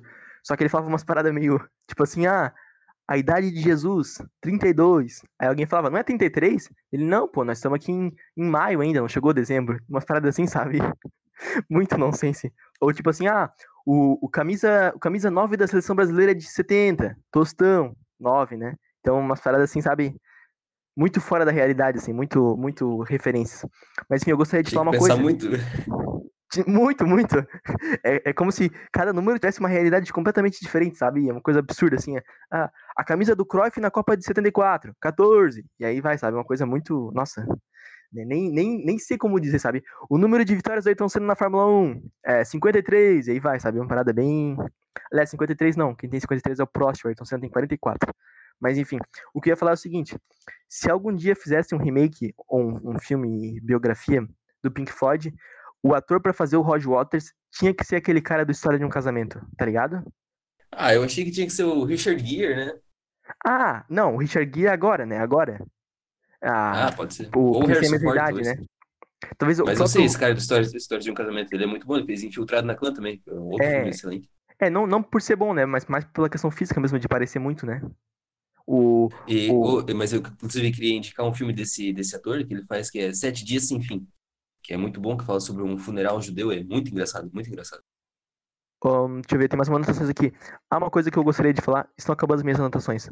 Só gostaria de falar uma coisa que eu já ressaltei nas, minhas- nas minhas redes sociais antes, é que a música Pigs in the Wings não é uma propaganda pro energético Red Bull, que o energético Red Bull é famoso pelaquela Red Bull te dá asas e tem um porco voando, né? Tipo, gives you wings, né? Mas Pigs on the Wings não tem nada a ver, porque o Red Bull foi fundada 12 anos depois só, então só pra reforçar essa questão aí, de fato, acontece muito essa confusão, é, mas não, não tem nada a ver. Quer falar mais alguma coisa, João? Posso, posso declarar sobre o que se trata essa música Pigs on the Wing? Pode. Pigs on the Wing é a primeira parte, no caso ele fala assim, é que se ignorarmos a existência um do outro, né? If you didn't care what happened to me and I didn't care what happened to you, seríamos destinados a andar por aí sem destino, né? Zig-zag through the boredom, pelo tédio, pela dor, é, talvez de vez em quando admirando a chuva, né? E ponderando qual dos vagabundos culpa- culpar pela, pela nossa própria dor interior e tal, e olhando os porcos na chuva, né? E a segunda fase da, da música, mas é, eu sei que você se importa comigo, eu me importo com você, porque é muito mais fácil viver em companhia do que viver isolado e poder encontrar um lugar para se abrigar dos porcos, né? Só que ele escreve essa música depois de ter se separado, né, Roger Waters, e era um, um disco, uma música mais leve, assim, que era uma música romântica para sua namorada, Caroline Christie. Só que não entendi muito bem o que tem de romântico aqui, né? Eu sei que é tipo assim, eu não importo com, se eu não me importasse com você, nós teríamos dor. Se eu, mas como a gente se importa, podemos estar num lugar seguro. Só que o Roger Waters, todo mundo sabe que depois de- da turnê do, do Amos, ele se isolou. Será que ele ouviu a própria música? Que nem o técnico Tite que escreveu aquela, aquela frase semana passada e não leu o próprio livro. Pode ser, pode ser. Talvez ele tenha vergonha do que ele escreveu, aí ele negou tudo que ele fez, fez exatamente o contrário. Você sabe quem fez isso? O Wittgenstein. Ele escreveu muitos livros, né, sobre, na vida sobre, sobre a linguagem. E no final ele escreve um último livro e fala assim: tudo que eu fiz até agora tá errado. Tem o, o Kierkegaard fez isso também, não tem? Eu não, não, não conheço muito esses filósofos germânicos aí. Esse é mas é o importante. Isso daí prova a fraqueza do homem, né? Porque o importante quando tu erra é tu errar com convicção, né? Exatamente, errar com tranquilidade. Errar, errar, errar por pouco é. É fácil, errar com tranquilidade que, que exige um talento. Se, se tu errou e sabe que tá errado, tu tem que persistir no erro. Ou de repente fingir que não existe, até que as coisas se resolvam sozinhas. Por exemplo, o Gabriel Jesus, ele fica impedido muitas vezes. Tu acha que ele já corrigiu isso? Não, ele tem que continuar impedido pra mostrar que ele não, não é que ele não sabia. É que ele é assim mesmo. Convicções, é um homem de convicções. O que eu Muitas convicções. gostaria de falar, já que foi mencionado Pigs on the Wings, acho que já estamos quase terminando, já quase uma hora e meia. Mas é que as músicas que o Roger Waters compõe no violão são muito parecidas entre si. Então, se você pegar Pigs on the Wings parte 1 e parte 2, que são a mesma música, né? Elas são parecidas porque são a mesma música. Mas Wish You Were Here, é, Mother, tem mais algumas músicas aí. Mas a maioria das músicas que o, que o Roger Waters compõe no violão, elas, elas têm- seguem os mesmos, mesmos padrões de acordes, que seria o tom de, de Ré maior, né? Ré maior não, perdão. Sol maior, que é Sol, dó e ré. Então, são músicas muito parecidas entre si. Talvez isso tenha alguma relação. De repente, Wish You Are Here, Pigs on the Wings e Mother é uma trilogia que a gente ainda não entendeu. Não sei, de repente ele. Não vamos entrar nesse assunto que é muito denso, mas pode ser que seja uma trilogia que a gente ainda não entendeu. Não sei se você quer falar um pouco sobre Pode isso. ser, pode ser. É porque às vezes é muito difícil entender o que o Roger Water tá querendo dizer, até porque a dicção dele talvez não é, não é da- das melhores, né? Assim, temos que ressaltar esse ponto sim também. É, ele é um É, britânico bem Quem sou eu pra britânico. falar de dicção, né? Quem sou É. eu pra falar de dicção? Quem um sou eu? Eu sou a própria Tata Werneck aqui na dicção. Mas a dicção do Roger Waters é sofrível, hein? Lembra muito a do James Hetfield do Metallica. Que ele fala give me feel, give me fire, ele fala give me feel, give me fa. Uma coisa assim. Bem, Give bem me give me fire, give me that. Uh. É exatamente. Give me double Charizard, que é dois Charizard aquele Pokémon lá. É, mas a, a do, a do Roger Waters é, é bem estranha, assim. Eu até imagino, assim, quando, como a gente falou, né, que ele cuspiu no fã, talvez seja a melhor maneira de expressar, né? Porque a gente sabe que esse show que ele cuspiu no fã foi o último da turnê. No Sim. penúltimo, ele já tava gritando com os fãs, ele já, já gritou com eles, mas talvez eles não entenderam, porque não dá pra entender o que ele tá falando, principalmente quando ele faz show nos Estados Unidos, sendo ele britânico, né? É, Ele, ele falou também que, sobre essa questão da turnê, né? Que ele estava muito irritado que o pessoal não entendia o- a turnê como uma obra de arte completa, né? Como um espetáculo, não apreciava. E daí ele estava achando que ele se tornou comercial, que era uma, uma crítica que ele estava fazendo, né? Então, como é que, como é que eu posso ser a pessoa que eu mesmo estou criticando, né? Então, eu vou fazer o quê? Vou me vitimizar, que é o que aconteceu em The Wall, né? sabe o que é isso? A autocrítica do PT. Tá faltando pro PT, o Roger Waters tá sobrando. De repente, em 2018, quando ele Roger veio... Waters no PT. Roger Waters do PT, sa- sair deputado federal. É, de repente, quando ele veio aqui em É 2018... presidente, né? 2022. É, só que ele não pode ser presidente, né? Ele não nasceu no Brasil, né? Tem essa questão aí, não pode ser presidente. Dá pra mudar isso daí, dá pra mudar isso daí. Temos recursos pra isso. Ah, de repente, um, um, certidão de nascimento falsificada e alguma coisa assim. Mas enfim, quando ele veio pra cá em 2018, bem na época das eleições, talvez faltou ele trocar uma ideia com o Haddad ali, de repente com o Lula, pra fazer essa autocrítica que tá faltando aí. Estamos já, basicamente, fazem 12 anos, 12 não, né? 18 anos que o PT tá no poder aí, saiu agora recentemente, né? Mas faz 12 anos, que- 18 anos que entraram no poder e ainda não tivemos autocrítica do PT. Em que ponto? Até quando esperaremos? Até quando esperar? Quer É, falar mais Até quando coisa? esperar? É, Eu gostaria de destacar que é uma grande música do Plebe Hood, essa Até Quando Esperar. Plebe Hood, que faz parte do movimento punk do Brasil, né? Talvez a, a- o pessoal de Brasília, o mais punk deles, enquanto o aborto elétrico não virou vi- legião urbana. Uhum. Filhos de Eu diplomatas, né? Cheios da grana, mas todos rebe- rebeldes. Eu queria destacar, inclusive, que o Traje Rigor tem muitas músicas muito ruins, né?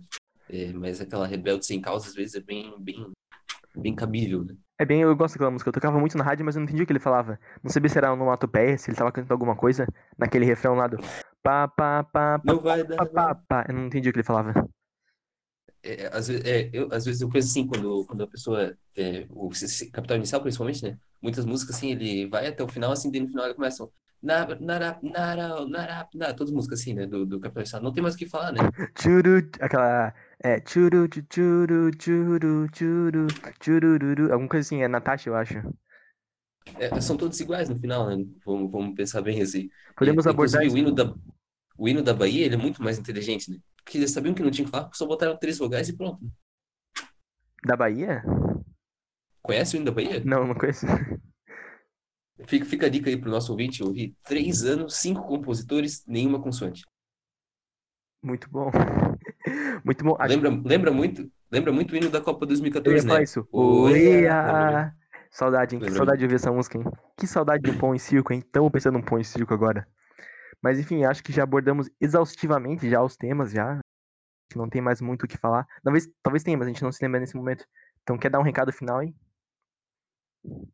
Olha, é, eu poderia falar que Pigs, né? é, poderia ser um, poderia ter aproveitado Pigs, usar os porcos como policiais e os cães como, como outra coisa, mas o George Orwell se inverteu nessa ordem, né? Queria falar do, do- da primeira da primeira estrofe, da primeira estrofe não, dos primeiros versos de Dogs, né? Acho que são os versos mais marcantes aí, né? Do, aquela, aquela introdução ali, os versos bem pronunciados que é You gotta be crazy, you gotta have a, have a real need, né? Em Dogs, aquela, aqueles versos são bem marcantes, assim. É, em Dogs também tem um, um, um som de latidos de cachorro durante a música, tu chega a perceber isso? Eu, às vezes, eu escuto, às vezes são, acho que são os cachorros do meu vizinho, né? Tem muito cachorro aqui perto. Isso me incomoda um pouco. Pra mim, cachorro tinha que ser mudo.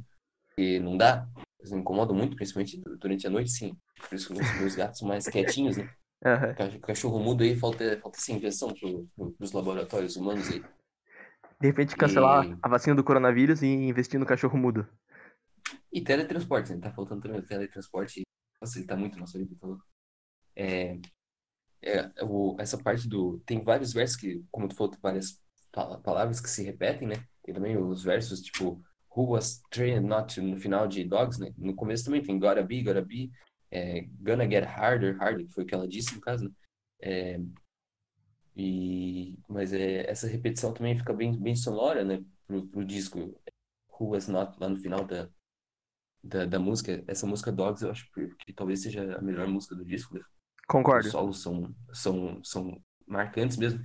Eles produzem uma sensação, assim, de torpor emocional, às vezes até. E muito diferente dos dogs do, do livro, né? Os dogs do livro é só o Garganta, né? Que ele é treinado para para ser o departamento de, de propaganda, assim, mas também no livro dele vira diferente. No, viro, no, no, no, disco, no disco os dogs são os cães que são as forças repressoras, né? Que eles são as pessoas que se aproveitam das outras, ali, que nem tu falou, para chegar no lugar dos porcos. Eles são propriamente manipulados pelos porcos, mas no final da vida eles veem que não, não chegou a nada, né? Que o Roger, a mensagem que o Roger Waters queria passar. Eles mantêm a, a, mais a polícia mesmo nesse caso que eles brigam com todo mundo para chegar a lugar nenhum, para chegar no final da vida deles eles podem brigar tranquilamente com eles mesmos por ter feito tanta cagada assim durante a vida. São os opressores. E, e no disco também é importante ressaltar que chip daí é igualzinho, né? Igualzinho, chip no livro e no, no disco. Chip são as pessoas alienadas, assim, que digamos é classe média, assim, no caso eles quiseram dizer, né? Podemos dizer assim, que tu acha disso? Pode ser. Um Gessé de Souza, de repente, elite do atraso. É, uma. São pessoas que, tipo, uma massa passiva e alienada, né? Sem ambição. Que ali tem o Salmo 23, um pouco de rebanho religioso, mas é também um pouco de rebanho comum, no caso, né? Rebanho em todos os sensos ideológicos, no caso, que não se não se mexem, só aceitam e tal. Talvez sejam muitos de nós também, né? Que sejamos um pouco assim, mas vamos que podemos dizer assim, não conhecemos todo mundo, né? Mas é uma questão bem constante na, na nossa sociedade, assim. É, essa questão da aceitação passiva, assim, noção sobre o próprio poder, até conivente com moral e bons costumes, né? Coisa que a gente ouve bastante também. São pessoas bem comuns, assim, sem um senso de ambição, de revolução. Só que aí chega a diferença aqui no final agora, né? A diferença é que no, no disco, o Roger Waters retrata o, as ovelhas tomando o poder, né? As ovelhas tomando como. iam tomar o poder no, no, no fim, iam provocar uma revolução. A revolução anti-revolução, digamos assim, né? Já que os pigs tomaram o poder.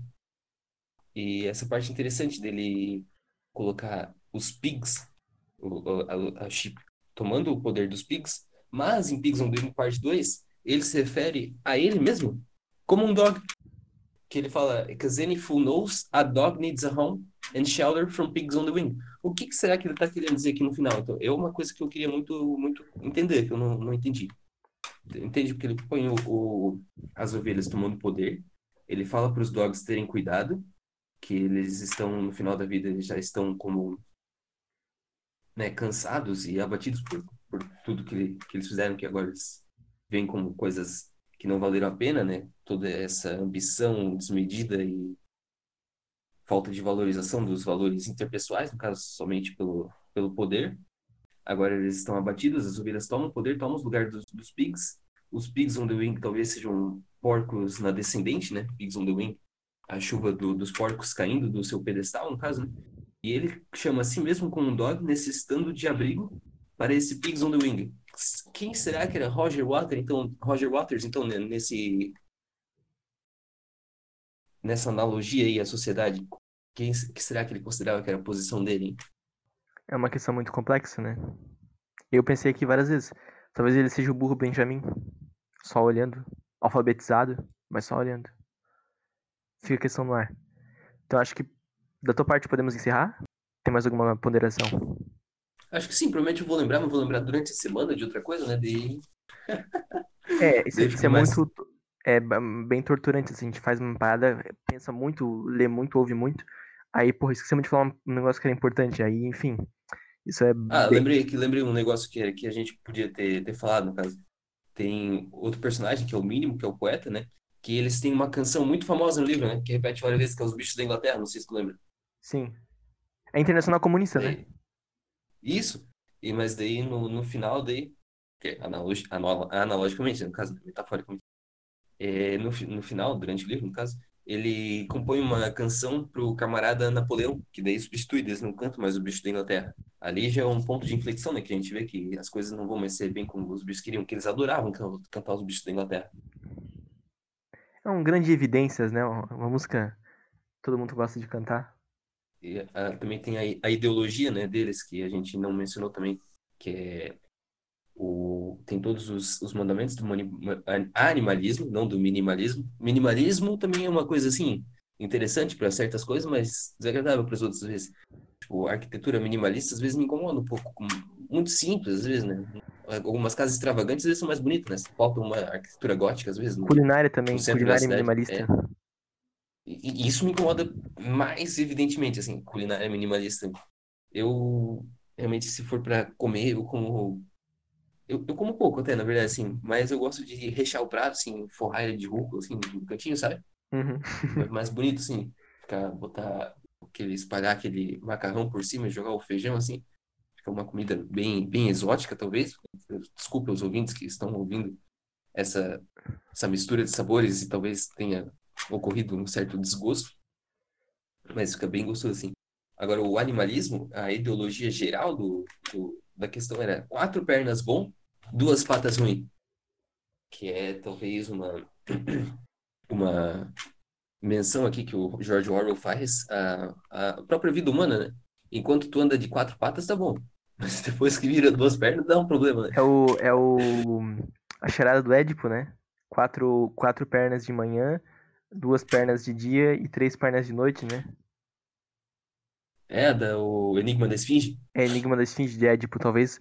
Tudo se liga nesse. O Édipo é o fio condutor do Roger Waters, que perdeu o pai na guerra e tudo é culpa da mãe, com o George Orwell, do Quatro Pernas Bons, Dois Pernas Ruins, e do Disco Animals. Acho que o, o Édipo explica muita coisa. De repente. Édipo tá, tá, tá sempre presente, né? Agora, o, o fio de Édipo é legal co conectar também com o fio de Ariadne, né? Que é o fio de Ariadne da, da mitologia grega, né? Que tem uma hora aqui dentro do, dentro do disco que ele fala "Ah, eu, que eu, preciso achar uma maneira de sair desse labirinto. O É. fio de Ariadne aí também tar- tar- estaria presente. Correto. E acho que tá faltando a citação da vez, né? A gente, a gente tem o compromisso de sempre embasar o nosso episódio com alguma citação. Acho que tu tem alguma pra Ah, hoje? Tenho sim, inclusive, queria falar que depois do quatro pernas bom vira quatro pernas, quatro pernas bom, né? Vira quatro pernas bom, duas patas melhor, o que é um, talvez uma evidência de que os porcos estavam se tornando humanos, né? Que é uma questão muito triste aí, porque às vezes a gente sabe que muitos humanos são porcos, mas que porcos são humanos desde é um pouco demais. A citação que eu queria falar é justamente sobre, sobre essa questão, né? Da, da revolução se tornar um, um próprio microcosmo do que derrubou, né?